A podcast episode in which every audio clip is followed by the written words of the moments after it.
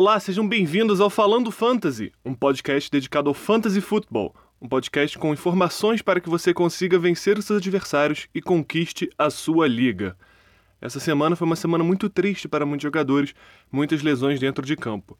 O que isso quer dizer? Que tem oportunidades para jogadores surgirem e serem relevantes para sua equipe.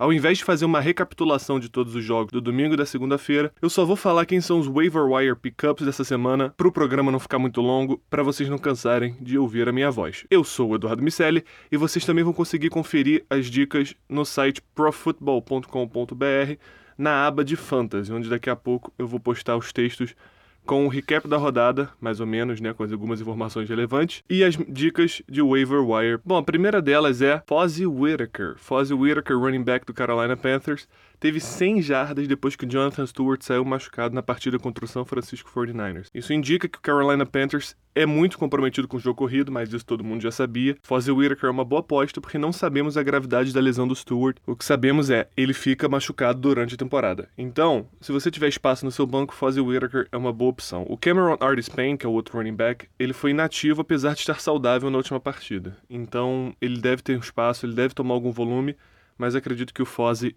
é o número um essa semana, se o Stewart de fato perder a partida. Outro alvo em running backs é o Jarek McKinnon, running back do Minnesota Vikings. O Adrian Peterson teve um menisco, né? Torn menisco, isso é um menisco estourado, que ele rompeu o menisco, isso que eu quis dizer. Capaz que ele não perca uma partida, porque ele é o Adrian Peterson. Mas, pelo sim, pelo não, Jarek McKinnon é a opção número um.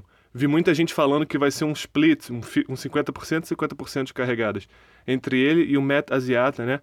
Só que o que eu li foi que vai ser uma divisão 65% McKinnon, 35% Aziara. O Aziara é o cara que está chifrado no linebacker, que chega no segundo nível, que vai entre os tackles.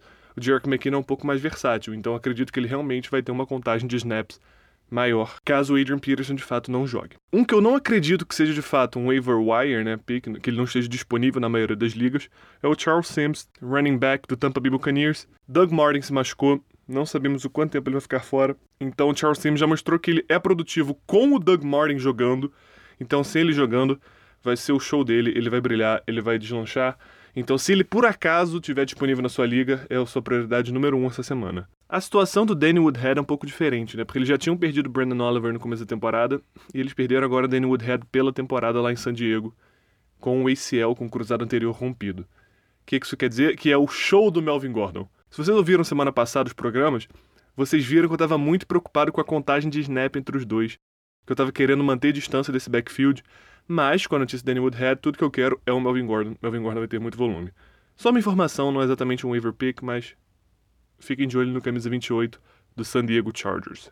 Um outro nome na posição de running back que eu acredito que pode ter volume nessa semana é ninguém menos que Jay Ajay, o reserva do Arian Foster do Miami Dolphins. Ele provavelmente foi dropado em muitas ligas. Eu draftei ele, eu troquei ele, mas ele não está mais disponível na minha. Se ele tivesse, eu pegaria, porque eu acredito que ele vai ter volume, especialmente que o Miami Dolphins enfrenta o Cleveland Browns. Então, se o Arian Foster perder semanas, o Ajay é uma boa opção. O jogo corrido do Miami não tem sido bom essa temporada. Tudo bem que eles pegaram duas defesas de bem difíceis, o Seattle e o New England Patriots, mas vale a aposta nesse running back que você pode pegar no waiver wire e tentar ver o que acontece no Cleveland Browns, botar ele ali de um, como um flex, se você tiver perdido muitos jogadores como running back, você pode tentar o J.I.J. você pode sair satisfeito. Vamos falar um pouco de wide receivers, né? Vocês... Alguns comentaram que semana passada foi um show muito carregado de wide receiver, mas hoje tem menos opções na posição. Minha primeira sugestão é o Quincy Enunwa, wide receiver do New York Jets, que está tendo muita produção lá, mesmo com Brandon Marshall e Eric Decker, né? Foram duas semanas com seis targets. Ele está jogando no slot muito bem. Que na verdade o que ele está fazendo é a função de tight end, né? Já que o Jets não tem tight ends no jogo aéreo. Ele, então eles estão usando esse terceiro wide receiver que está indo muito, muito bem. Enquanto o Decker e o Brandon Marshall, eles abrem o campo, o Enuma entra nesses espaços, aproveita e faz recepções. Tem sido um excelente alvo para o Ryan Fitzpatrick. Então, se você precisa de wide receiver, Quincy Enuma é uma ótima opção. Fique de olho para ver se a lesão dele, que ele estava na semana passada antes do jogo, que agravou com o jogo, não está lá. Se tiver, olho nele, mas ainda assim é uma boa opção.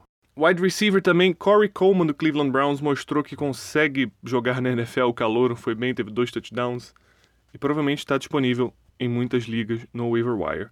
Outro jogador que outro jogador que renasceu das cinzas é o Mike Wallace, wide receiver do Baltimore Ravens. Ele teve dois touchdowns essa semana contra o Cleveland Browns. Semana passada ele já teve um touchdown.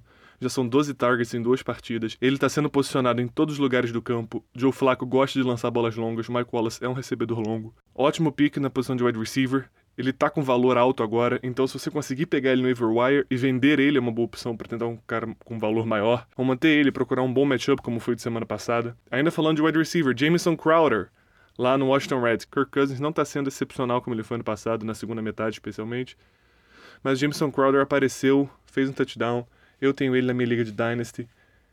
Acho que ele é talentoso, ele é rápido, ele é ágil. Se você não conseguir esses outros wide receivers, vale a pena tentar. Se você precisar, claro. Em ligas mais profundas, ele é um ótimo alvo. Profundas no sentido, mais times, né?